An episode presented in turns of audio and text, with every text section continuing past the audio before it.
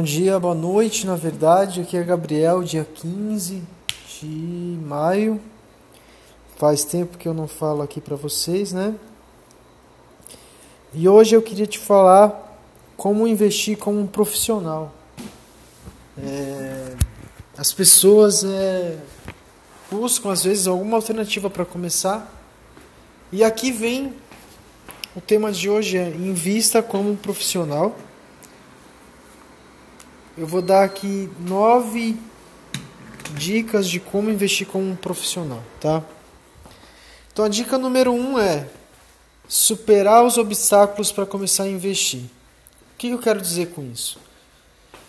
Pode parecer um bicho de sete cabeças, mas quando você começa a investir, é muito mais simples e menos intimidante do que parece. E a minha sugestão é: faz uma simulação através do simulador UOL. Começa fazendo a simulação lá.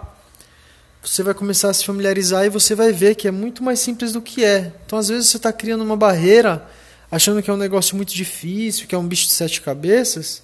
Mas quando você começar, eu te garanto que vai ser muito mais simples do que você acha. É, e também quem pode te ajudar nesse processo é começar a conversar com um assessor de investimentos e um planejador financeiro. Aqui na Escola de Investidores e na Planejar.online a gente tem isso. E se você precisar, fala com a gente, a gente ajuda você. Aí vem a dica número 2. É, pare de seguir dica quente. Os melhores investimentos não são aqueles que você ouviu numa festa, em alguma reunião, em algum podcast, em algum site, em algum blog. Para de ficar ouvindo essas dicas de amigos, essas recomendações de corretora, esses fóruns, esses blogs. Não é aí que você vai achar os melhores investimentos. Não vai ser aí. Vai ser com a sua própria experiência. Dica número 3 Comece com ETFs. ETFs são fundos passivos, onde você pode comprar um pedaço de um ETF. E hoje um ETF está muito baratinho. Você começa com 100 reais aí. Você pode, 90 reais, você pode começar com um ETF da Bolsa de Valores, por exemplo. Eles são uma ótima maneira de começar. Muito fáceis, muito simples. E são baratinhos, eles são fundos passivos. O que, que é isso? É, normalmente um fundo de investimento ele tem um gestor que vai investir onde ele acha melhor. Os fundos passivos não. Então um ETF da bolsa de valores, por exemplo, ele vai seguir as ações valores. Então sempre que, a, que o índice da bolsa de valores mudar, então o ETF é uma maneira muito boa de se começar.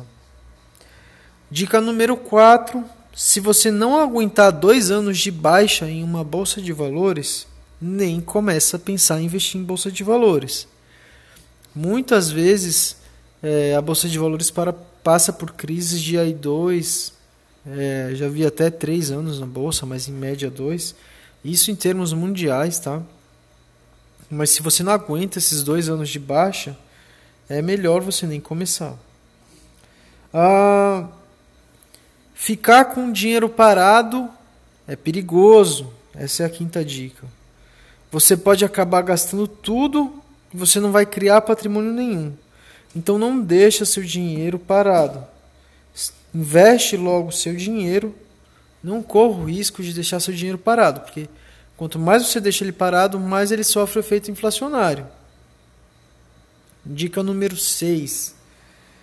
Investe, é, aí vem um negócio que tem muita gente falando aí, que é o quê? Ah, eu não tenho tempo para investir, então eu vou contratar um robô.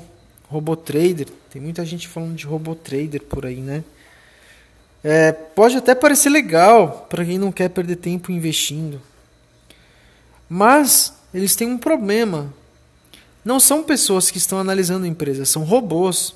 E o robô ele não consegue analisar balanço, ele não consegue medir impacto. E ele trabalha dentro de um cálculo matemático que pode ser ultrapassado tanto para cima quanto para baixo. Robô, eu não vejo pessoas ganhando dinheiro com robôs. Se você for querer automatizar seus investimentos, sugiro que você procure um fundo, um fundo através de um assessor de investimentos aqui na Escola de Investidores e na planejar.com a gente pode ajudar você a escolher um fundo de investimento ou um ETF, que é um fundo passivo também. Você vai render muito mais dinheiro do que se você pensar aí em robôs, tá? Hum, dica número 7. Olhe a bolsa como se ela fosse uma Black Friday. Sempre vai haver desconto, então se por um acaso a bolsa cair 20, 30, 40%, compra, porque ela vai se recuperar. Ela vai se recuperar. Pô, você adora aqueles descontos numa, numa bolsa, num tênis que as lojas dão de 50, 60% de desconto, mas você não vê a bolsa dessa forma. Então tem que começar a pensar em bolsa de valores como muitas vezes vai acontecer dela estar tá com desconto, tá bom? Ah, dica número 8. Mire sempre, sempre em bolsa de valores no longo prazo. No longo prazo, a bolsa sempre sobe, sempre bate recordes. Como é que você vai ignorar isso? E aí, a dica número 9 é lembre-se do fator bom sono. O que é bom sono? Se você que ele tira o seu sono, não invista nele. O investimento não, não é bom para você ter preocupação.